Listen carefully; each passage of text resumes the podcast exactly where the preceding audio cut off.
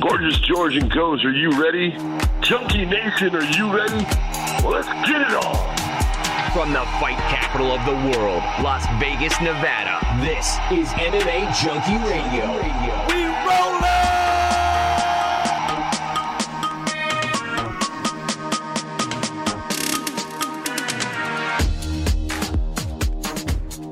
What's going on, Junkie Nation? Gorgeous George and Goes reporting for duty here on a Thursday morning. Excited to talk to you for the next hour or so as we discuss the latest in mixed martial arts. Today's Thursday, October 5th, so we're two days away from Bellator 300, the historic Bellator 300 card, as well as the UFC Fight Night here in Las Vegas at the Apex, headlined by Grant Dawson versus Bobby Green. So let's start with that actually, and then we'll kind of end more with Bellator. I mean, we'll sprinkle the stories here and there. We don't have an interview on today, but we'll start with the news, unpack some stuff that's taken place in the last few days. And uh, yeah, I, well, I want to make sure I give you guys those reminders of the start times this weekend so you're not caught with your pants down. It happens a lot because of the inconsistency of start times in MMA, honestly. Well, you know, some are obvious with Ireland and you know when they when they fight overseas, but some of them just shift around. So we have all that for you. Be right back.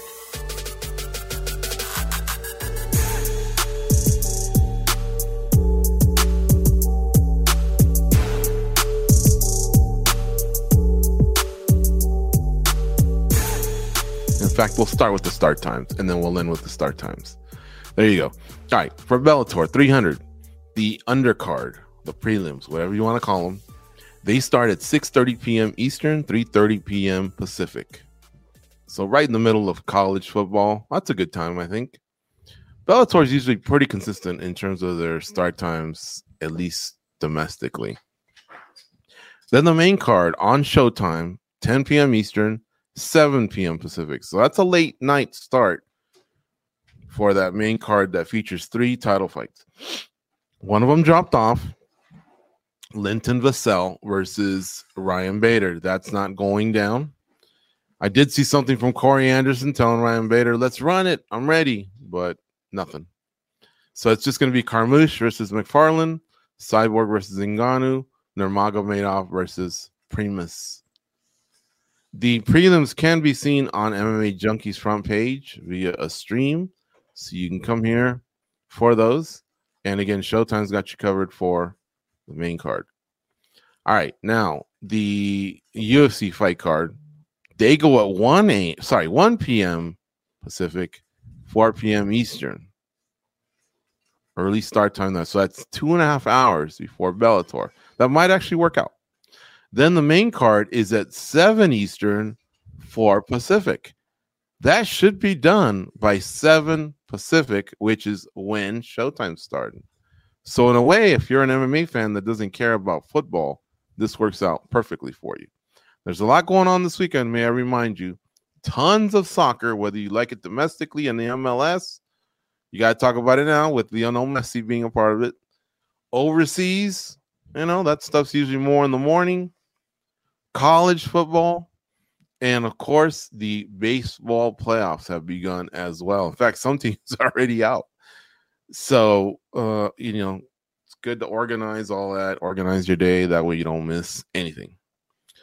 All right, goes. So, uh, I think I said we'll start with UFC. Grant Dawson said something kind of interesting. They had some media going this weekend or this week.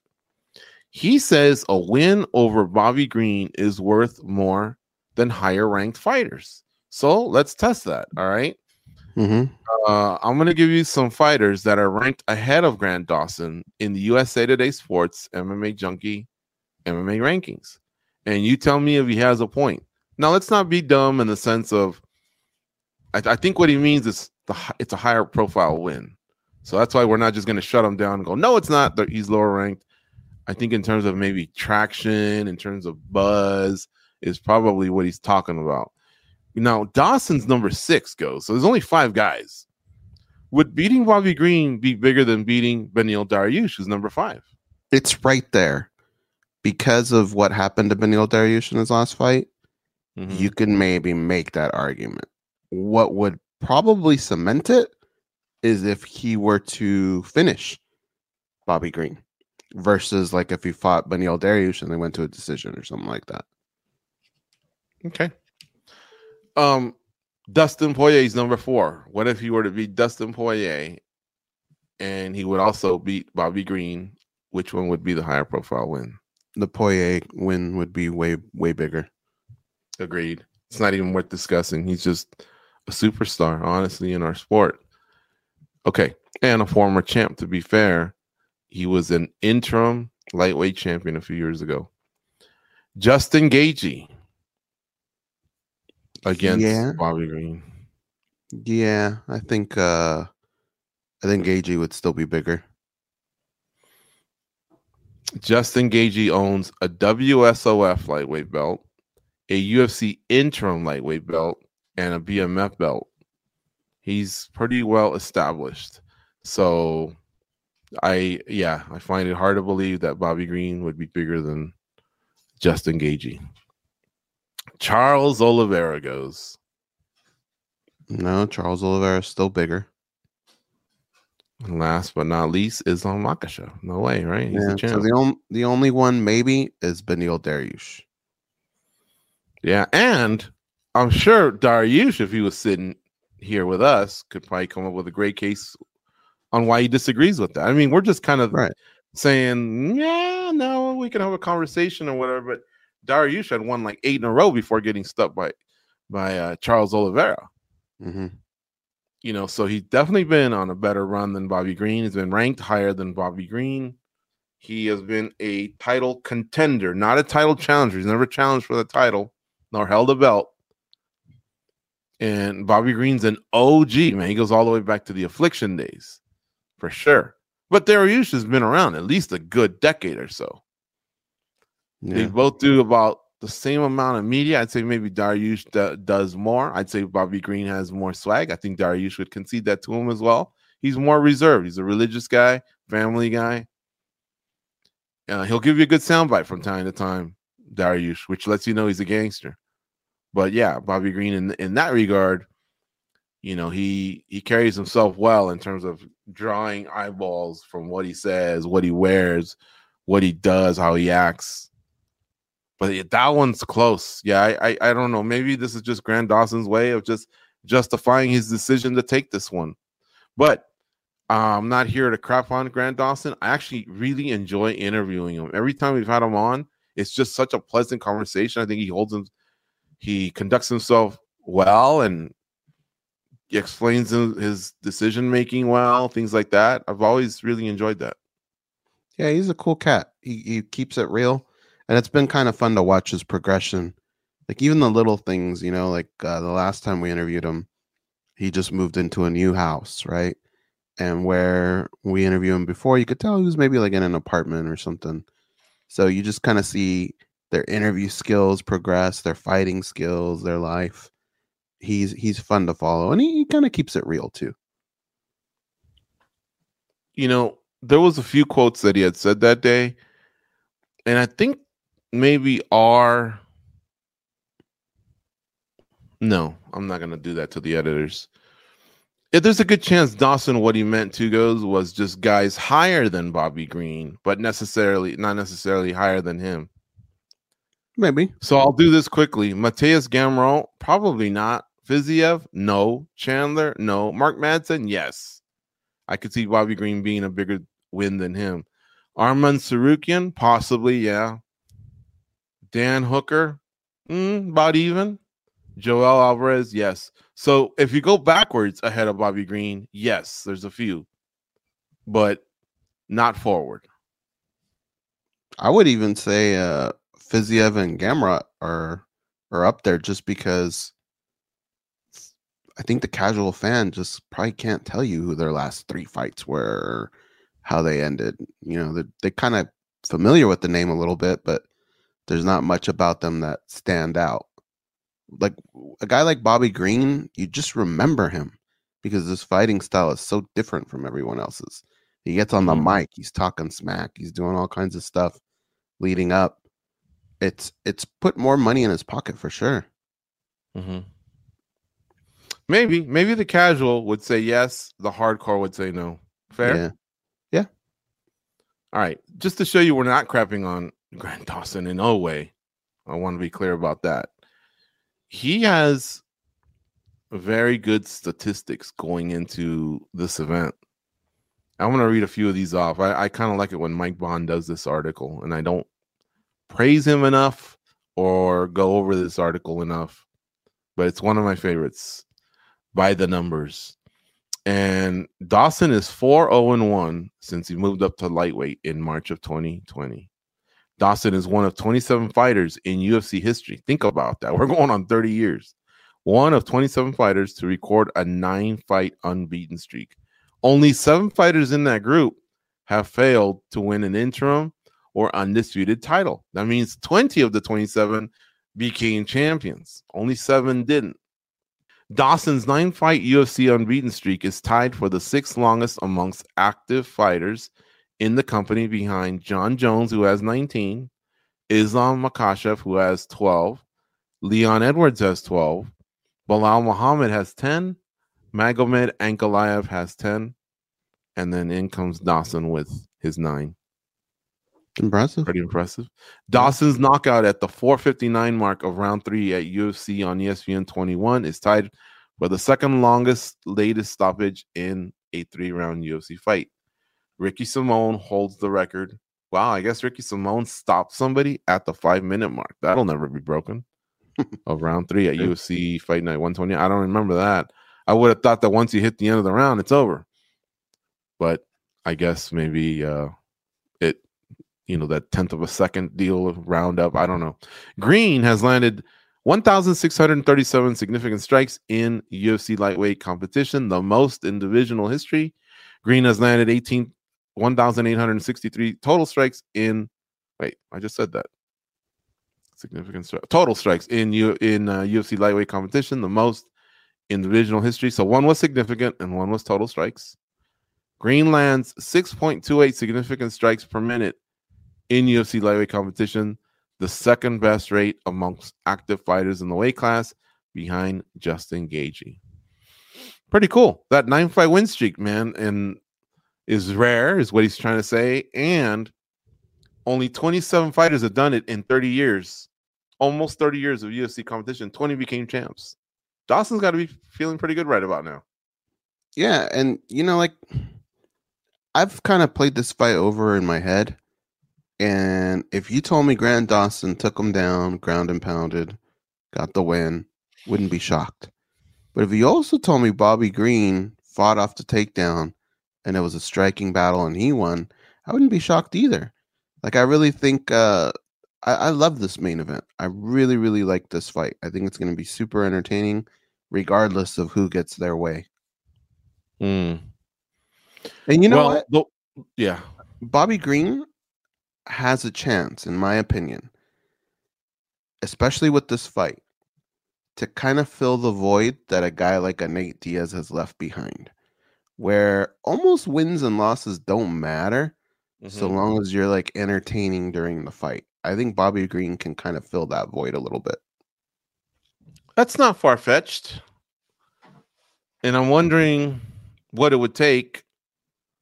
But Bobby Green needs to mix it up with a high profile name and do his antics and win that fight. Mhm. And then I think he could do it because I'm also thinking of Masvidal, the Diaz brothers. They suffered, you know. I'm not sure if Nate made it to double digit losses or Nick. Honestly, I'm not even sure if Nick got there, but they're close. I think Masvidal did, and it didn't matter because it was a fight and it was entertaining. But it took a while for Masvidal to catch on, and Nate a little bit too. If not for McGregor, who knows if he does or doesn't. Nick Diaz kind of did from the beginning because he was doing those antics from the beginning. I mean, he slept by Robbie Lawler 20 years ago. And then they had those brawls when he was part of Elite XC and Showtime. And so he was he was always over. As far as Bobby Green, he just kind of shows up, fights. He does put on a show all fight week on fight night, and then he goes away. Somehow he needs to um I don't know, show us what his lifestyle is a little bit not not necessarily you have to be a knucklehead, but just show us something.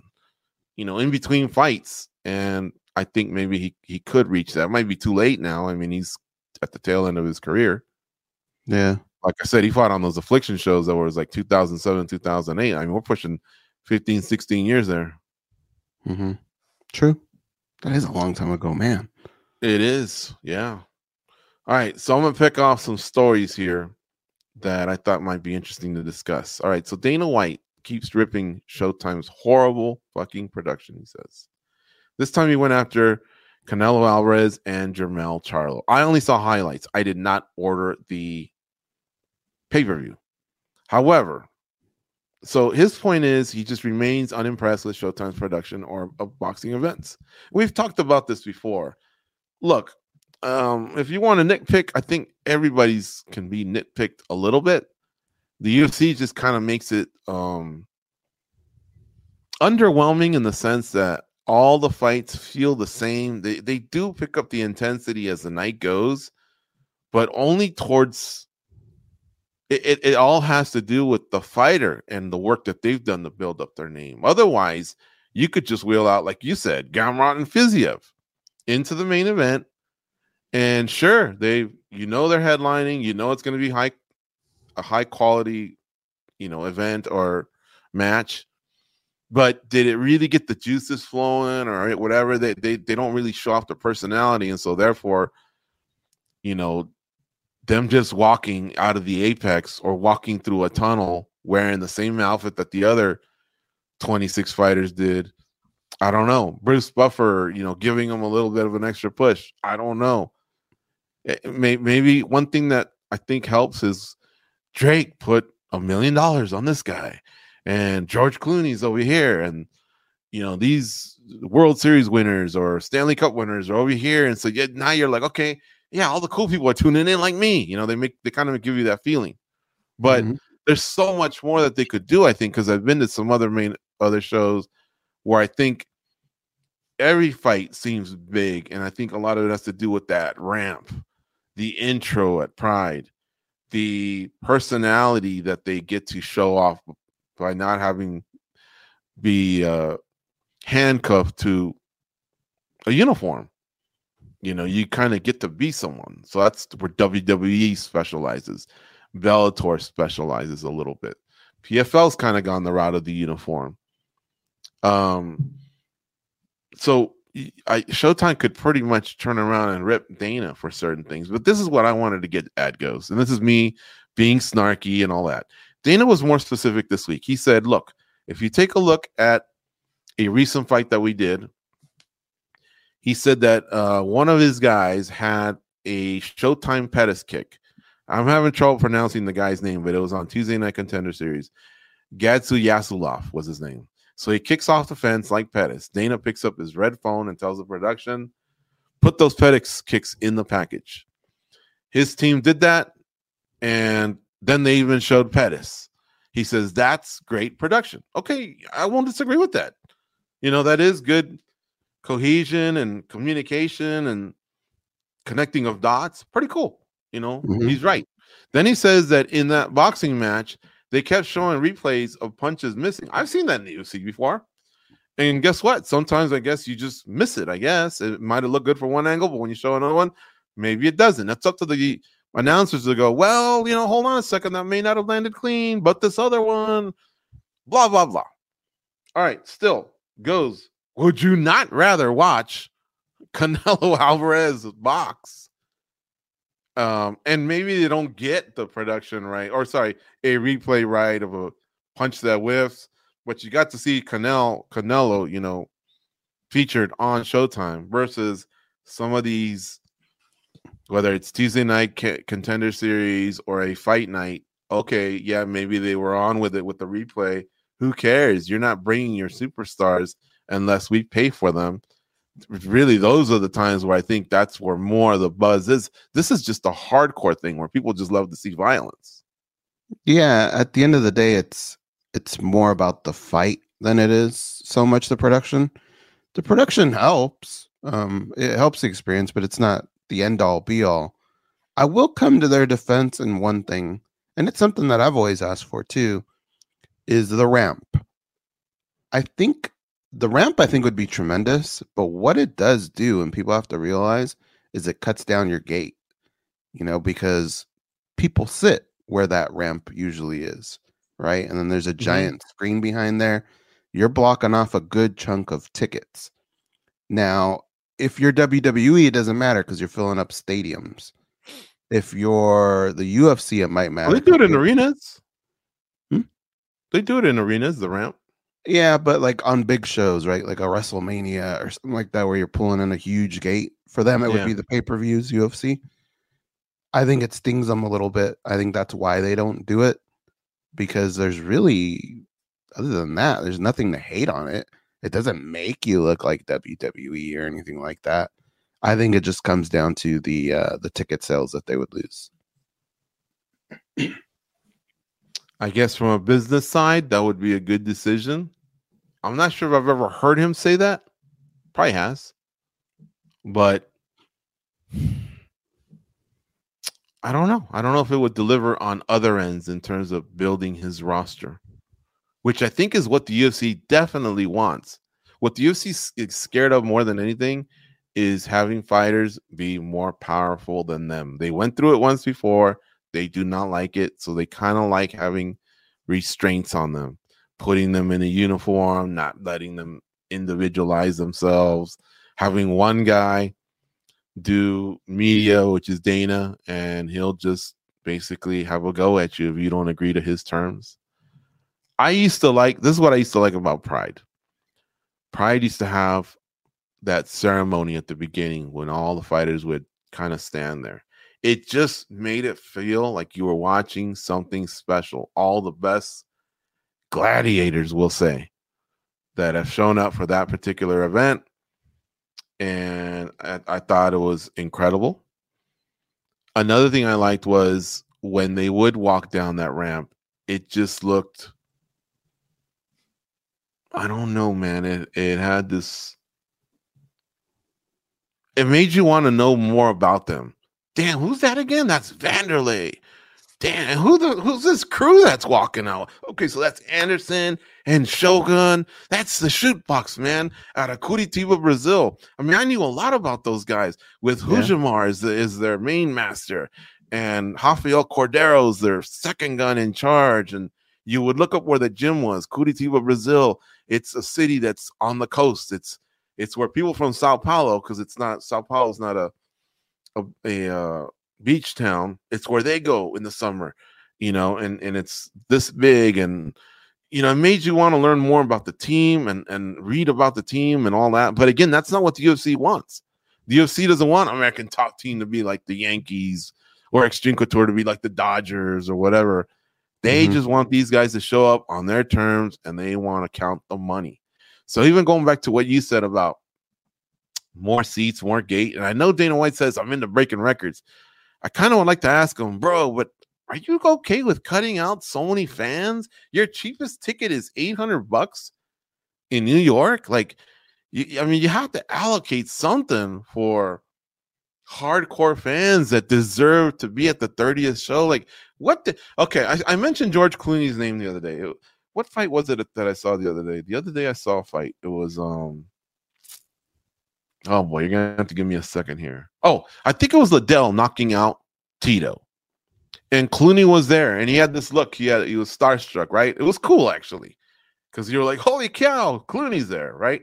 And then they showed Juliette Lewis, who I think may have used to date Liddell. I don't even want to throw rumors out there or not, but I remember she was big into it. You could see Ryan Bennett in the background. He was cheering for Liddell. He probably shouldn't have been, but um, it just like I say, um, it was cool at that moment. But where's Clooney now? You probably comped him a ticket, right? If you care about the gate so much, why are you comping all these tickets? They can afford it. The hardcore fans can't.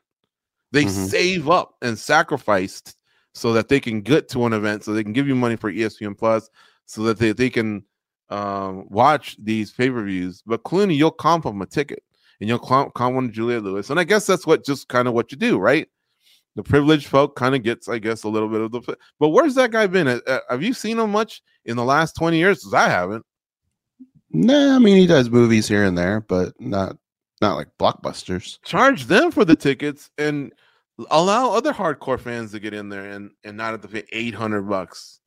But the the problem is this: like, when's the last time we ever opened up the show going, "Boy, the UFC's in trouble again. They're not meeting their quotas. They're people aren't watching these shows. People aren't showing up to these events. Like, people are just paying. You know, it just sucks that there are people who probably don't make as much that would maybe make it if the ticket were cheaper, but they're replaced by these other maniacs that are just willing to pay that much. That's one thing I can appreciate about Shaq O'Neal and LeBron James. They never wanted their shoes to be that much money that a, uh, a kid from the streets couldn't afford it. Mm-hmm. There's something to be said for that, man. For some people that just look, enough wealth is enough wealth. Like, honestly, what can you do with it at some point? You know what I mean? Yeah. and you have a company that does very very well and i'm not saying give all the tickets away for 200 bucks but come on man there's got to be like the upper bowl who knows and for all i know maybe that is the ticket and all the resellers drove it up you know there's one thing i, I keep hearing president biden say uh when you go to ticketmaster you shouldn't have to pay all these outrageous fees i totally agree i totally agree with that i don't even like paying resort fees at hotels just give me the price and stop telling me that all these other things come along for the package, Mhm. you know, and but I have to pay a little bit more. And we got to do something about resellers. Whoever comes up with that system, God bless them. Because you know, as soon as something goes for sale, you just can't tell who honestly got them but just can't go and would like to let them go, just cover my fees or whatever, whatever I paid. That's fair, you know uh, or who are the ones that just bump it up. I mean, sometimes you'll go on Ticketmaster and they'll say like eighty thousand, and you know some guy going, "Hmm, I bet you some sheikh from overseas is going to come over there and look at that. Eighty thousand is going to look like eighty bucks to him. He's going to say, yeah, give me four, give give three hundred twenty thousand. I guess no big deal, and it probably is, Mhm. But it just kind of ruins it for everyone else because there's a trickle effect of all that. Yeah.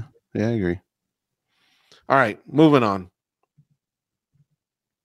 Uh, a few other things. Conor McGregor. How did how did I not get to him right away? I mean, I don't I don't know. I don't know the grain of salt or what. But it appears he might be one step closer to the UFC return. On a recent Instagram post, he said, "Find my targets, hit them, fuck the consequences. You're going down. This is fighting sparring day with Slick. uh, Fill in the blank. Foreign name. I can't pronounce it. Gra- Grosden uh Ro- Grosden Nikolai. Always a banger of a spar with this slick fella. Submitted my stuff to Novitzky. That was the key. Ball rolling. See you soon, you light, you little light work bitch. Is that a shot at Michael Chandler? It's got to be, right? I guess that's kind of who's more penciled in versus the most.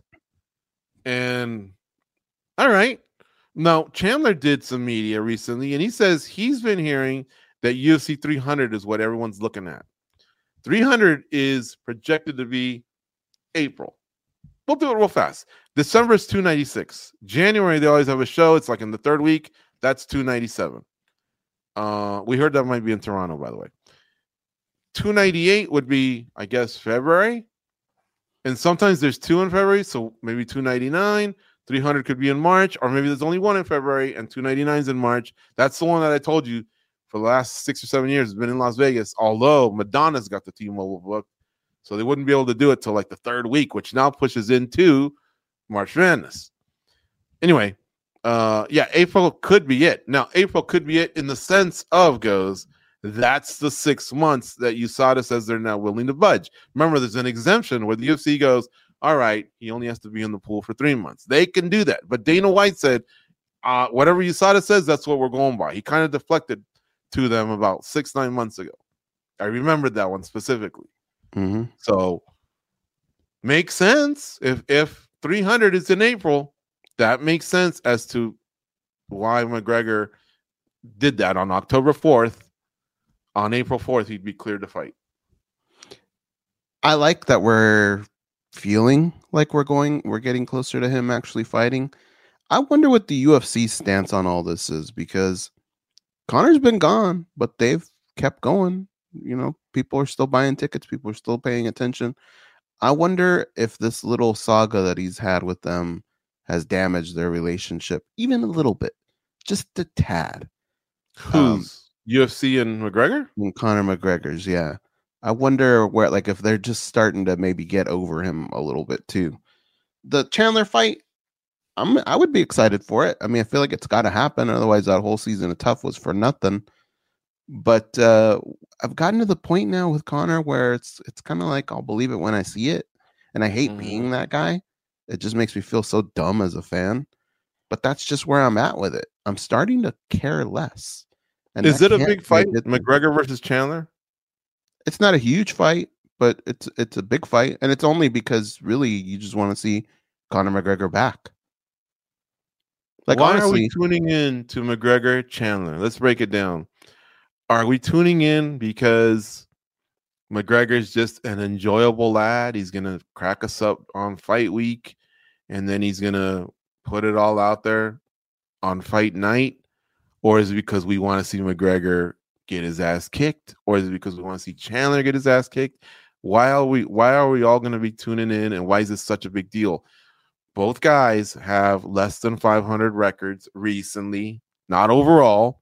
Both have had held major belts, not taking anything away from what they've done. I'm just saying their run as of late. They're just, you notice neither one of them was ahead of Grant Dawson when I named off names, right? McGregor's not even in the rankings.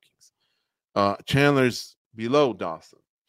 So why is this really that big of a fight? Really, I think it's only big goes for the UFC's pocketbook. They're going to sell a lot of pay-per-views. And I get it. Both guys do go out there and put on one hell of a show. They'll spill brain cells for us. I won't take that away from them. But it's not really the Super Bowl, the NBA Finals, the World Series, the Stanley Cup. I'm not even sure it's the NFC Championship, the National League or American League pennant. It might just be like a wild card game or or you know what I mean? It's uh, the opening round of an NBA series. Like you see, you, like I, I don't even think the winner at this point. They're so far removed. I don't even think that the winner gets a shot at the title. Do you? if it's Conor, maybe, and depending on how he does it. But the we've only seen a piece of it. Like right now, we're just waiting to see it on paper, right? But the second they get a microphone anywhere near them, I think it's going to start to build up, and then it is going to turn into one of those situations where eighty percent of the people that are tuning in just want to see Conor get his ass kicked for the things that he's probably going to say about Michael Chandler, about his family, about whatever. Um, because Conor McGregor's smart like that, and he has to do those things because if you look at the statistics, they no longer really back him anymore. So you gotta, you gotta. This fight's gonna sell a lot on heat. Chandler's too nice of a guy. I don't know what there is on him. He can only attack his recent record. I think he's two and three in the UFC. He's held a major belt. Good looking guy. Um, family is beautiful family, big house. Um, you know, he's popular on social media. No one's gonna reach 44 million, you know, whatever's followers or whatever it is that McGregor has. No one's gonna match him on that, but I don't know that there's really too much to attack on the guy. He did well in wrestling. He got his degree. Like he's kind of just really, really a pretty decent fella, Michael Chandler. hmm I think uh shoves, you know, even though Chandler kind of took the last one, things like that. Should this know. even headline a round number like UFC 300? UFC 300 was headlined by Yeah. Brock Lesnar versus Frank Mir. 200 fell apart. That was supposed to be, I think, um Jones versus Cormier, and I think it became Nunes versus Tate because Cormier had to fight. Was it Anderson? I forget. He stepped in late notice, and so I guess that one wasn't as big, but they had big plans for it. And now 300, I, I, you know, I, I guess yet again, you know, he's. It this sounds terrible because I'm not trying to diminish McGregor, man. I get it. He's a superstar.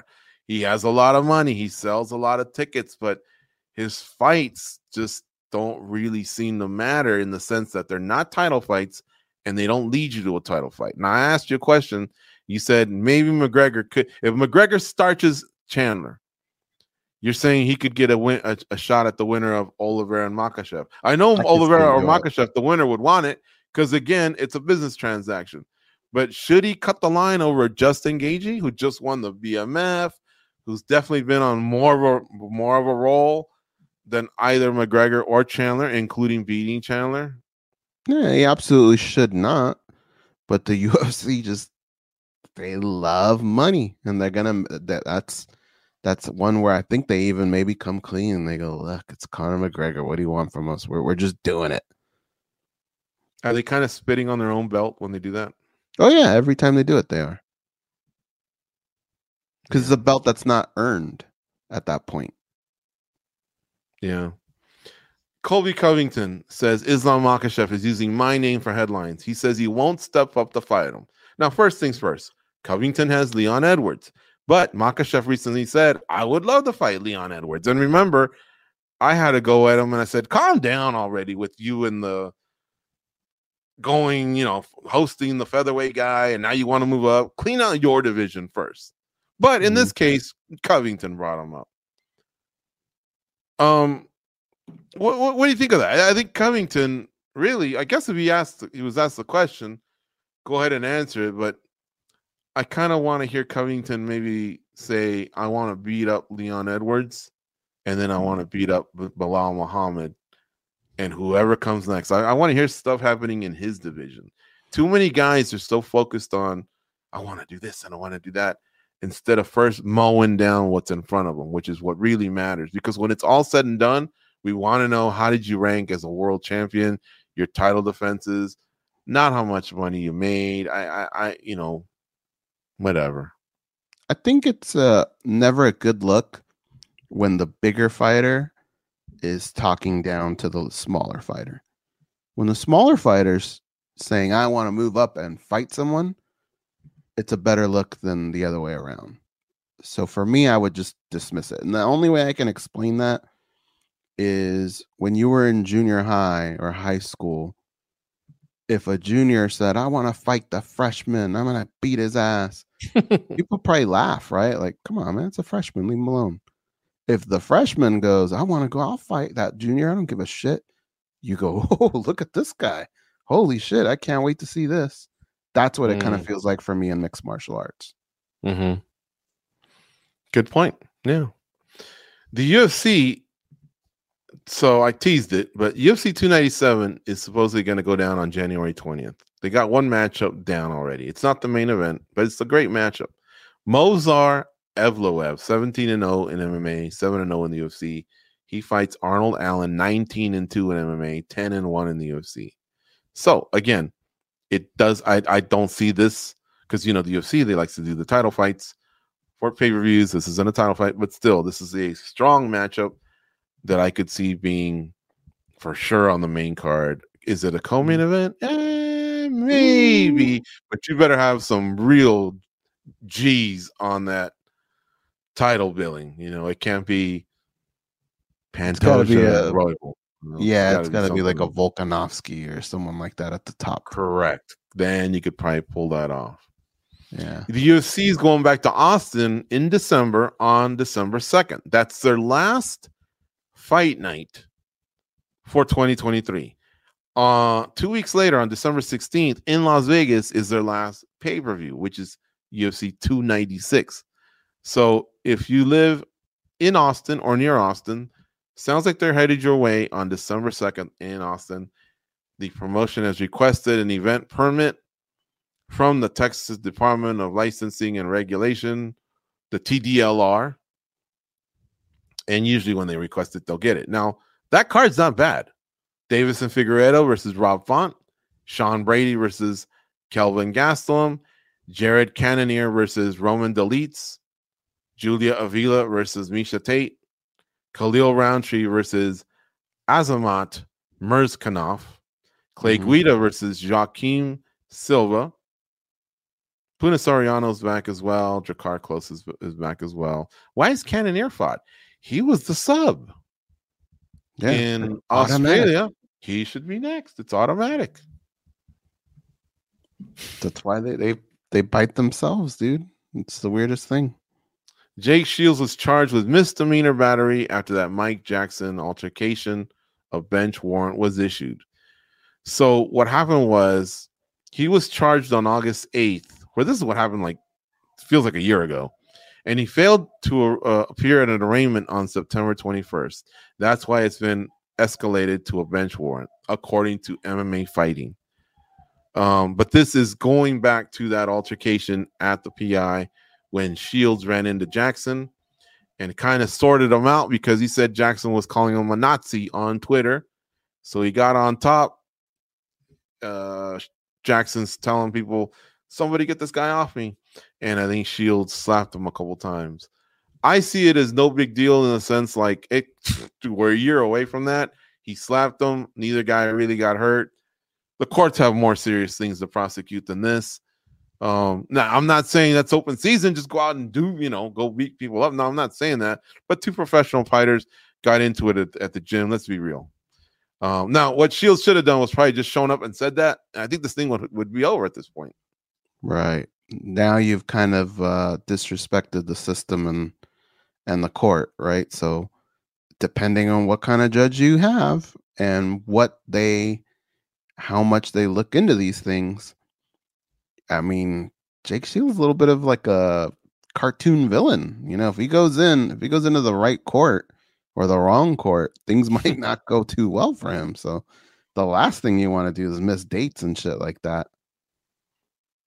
If you're going to Bellator 300 the next day in that San Diego area, now you're gonna have to follow Jake or Nate Diaz on their social media. But I saw it; it was floating around.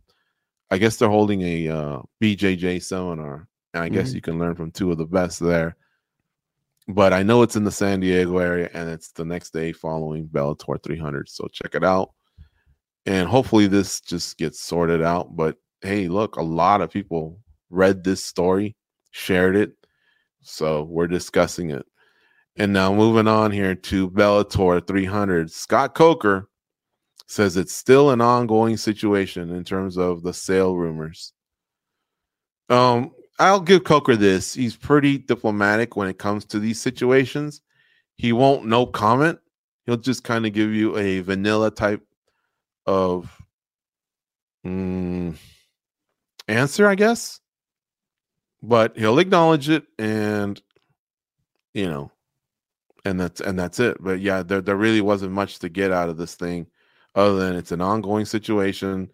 Um and that, that, that's all he, he, wanted to return the focus to Bellator 300 and the, and the card that they put together. You know, in a way, I appreciate the way he did it because he did throw one thing in there and he did say, when this fight is over, you can ask me whatever the hell you want. Now you just got to hold him to his word. Like, hopefully, the you know the night of you don't hear, uh, oh Scott was really busy and he couldn't make the press conference today or something. Then he becomes a villain, right? But if he mm-hmm. does show up for that post fight and we can fling these questions at him, then fair game. You know, he he, he didn't want to take the focus away from a big card, the fighters. You got to applaud him for that. Hopefully, yeah. he does answer the questions when they are thrown his way, because again, like it, is just extremely annoying not knowing what's going on. I agree. He did handle that right. Press conferences about the fighters. Pull me aside afterwards. I'll answer anything you want. And he did. It wasn't much, but he did. And again, folks, Bellator 300. The let's focus on the main card. You guys can figure out the prelims.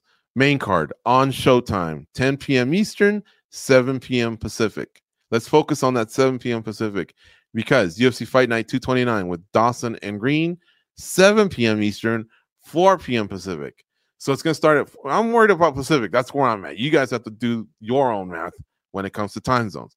But this UFC main card starts at 4 p.m. Pacific, my time. It'll probably end by 7 p.m. Pacific, which is when Showtime's Bellator, or yeah, Bellator 300 is starting on Showtime. So it's a smooth transition for all the big main card fights. Now, what you might have is some main card UFC fluctuating with some Bellator prelims which to me is kind of a no brainer. I think most of us will be watching that Bellator, sorry, the UFC prelims main card, sorry, versus Bellator prelims.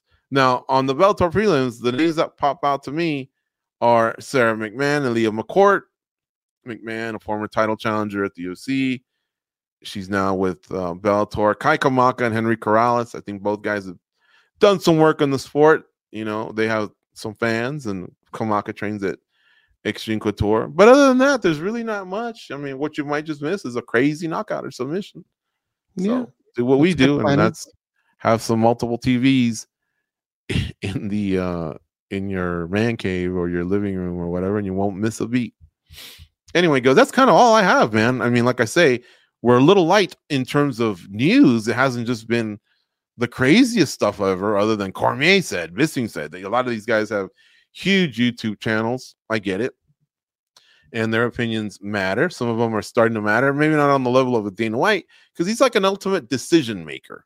Whereas these other guys are just well respected legends of the sport who have huge, huge followings and they convey these messages well. They speak well and they they you know they their channels are entertaining in that regard and, and people talk about it. So why not talk about what other people are talking about? Yeah. Um I did want to bring up Sean O'Malley. He did you, you just brought him up, right? Did I Did you mention his name? name? Oh man, dude. I'm starting to become more and more of a fan of his. He just cracks me up, dude, the, the stupid things he says. But now he's going at it with uh Tank Davis, right? Gervonta? Yeah, on uh on Twitter. Have you seen that? Mhm. No, what's going on? They just kind of like they return jabs back and forth, but it, it's kind of funny. I, they, I think he, the last one he told him like pipe down, you're like five three or something like that. Like I don't know. I, I'm pretty sure it was Tank Davis. I gotta I gotta double double check, but I was kind of laughing at that. But the kid's like growing on me, dude. I really I really enjoy him now, and the fact that he's a champ is hard to argue. The one thing I uh I'll, I'll say this, you know, I always back the MMA guys. That's no secret. They'll win in the boxing ring. We'll win in the cage. Yes, Anderson is beaten Julio Cesar Chavez Jr. in the boxing ring. Yes, Ray Mercer beat Tim Sylvia in the cage, but 99% of the other times it's the way I said it is. But in the streets, if that MMA fighter is not too stubborn, that one will be over pretty quick too. But I Mhm. will say this goes that Tank or not Tank Abbott, Tank Davis, boy, can he punch, man.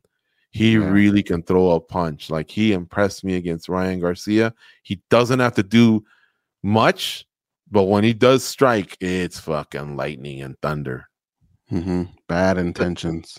That said, again, I think O'Malley would know this. He's actually one of the smarter MMA fighters, and I don't think he'd be messing around. I'm pretty sure he would kick his leg, stay out of range, and then uh, eventually get some sort of a, a tie up, whether it's a takedown or standing, and uh, you know, start throwing some knees. By the way, did you see Jared Gordon's street fight? Mm-mm. It was in our Slack channel. And I guess you referenced it recently, but it had happened years ago. But it's pretty funny. I don't know if you have time to go on Slack, but if you go on Slack in the main chat, you just scroll up a little bit. He's just standing there. It looks like a cup of coffee with some buddies. Two bullies or two bad guys go by. One of them says something to his friend, and he's still holding his drink, like just observing.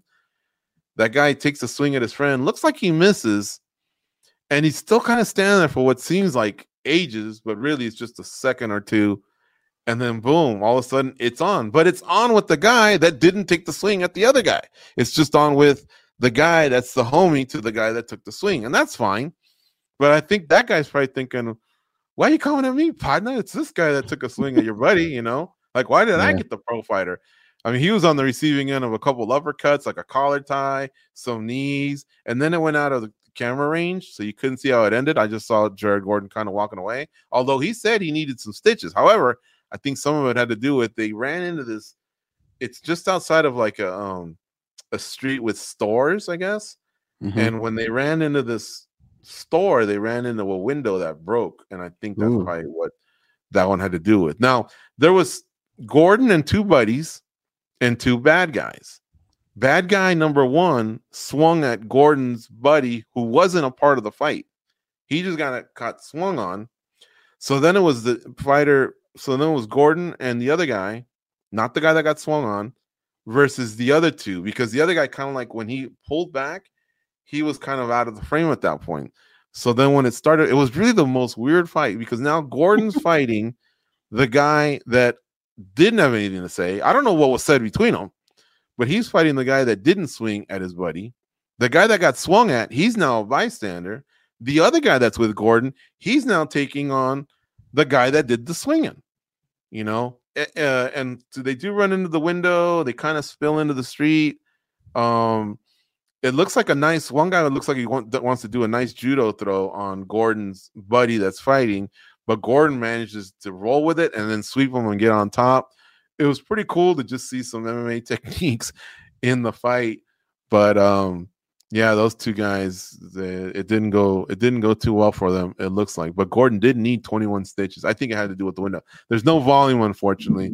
But what's uh, weird is you would think that that guy that got swung on, it's not like he got hit. I mean, he might have got grazed, but you you would have thought he would have been participating somehow, even as just like like Jimmy Conway in the in the movie Goodfellas, just kicking him, you know, kicking the guy in the mm-hmm. uh in in the ribs or something. But now nah, he's just kind of like just turned into a observer.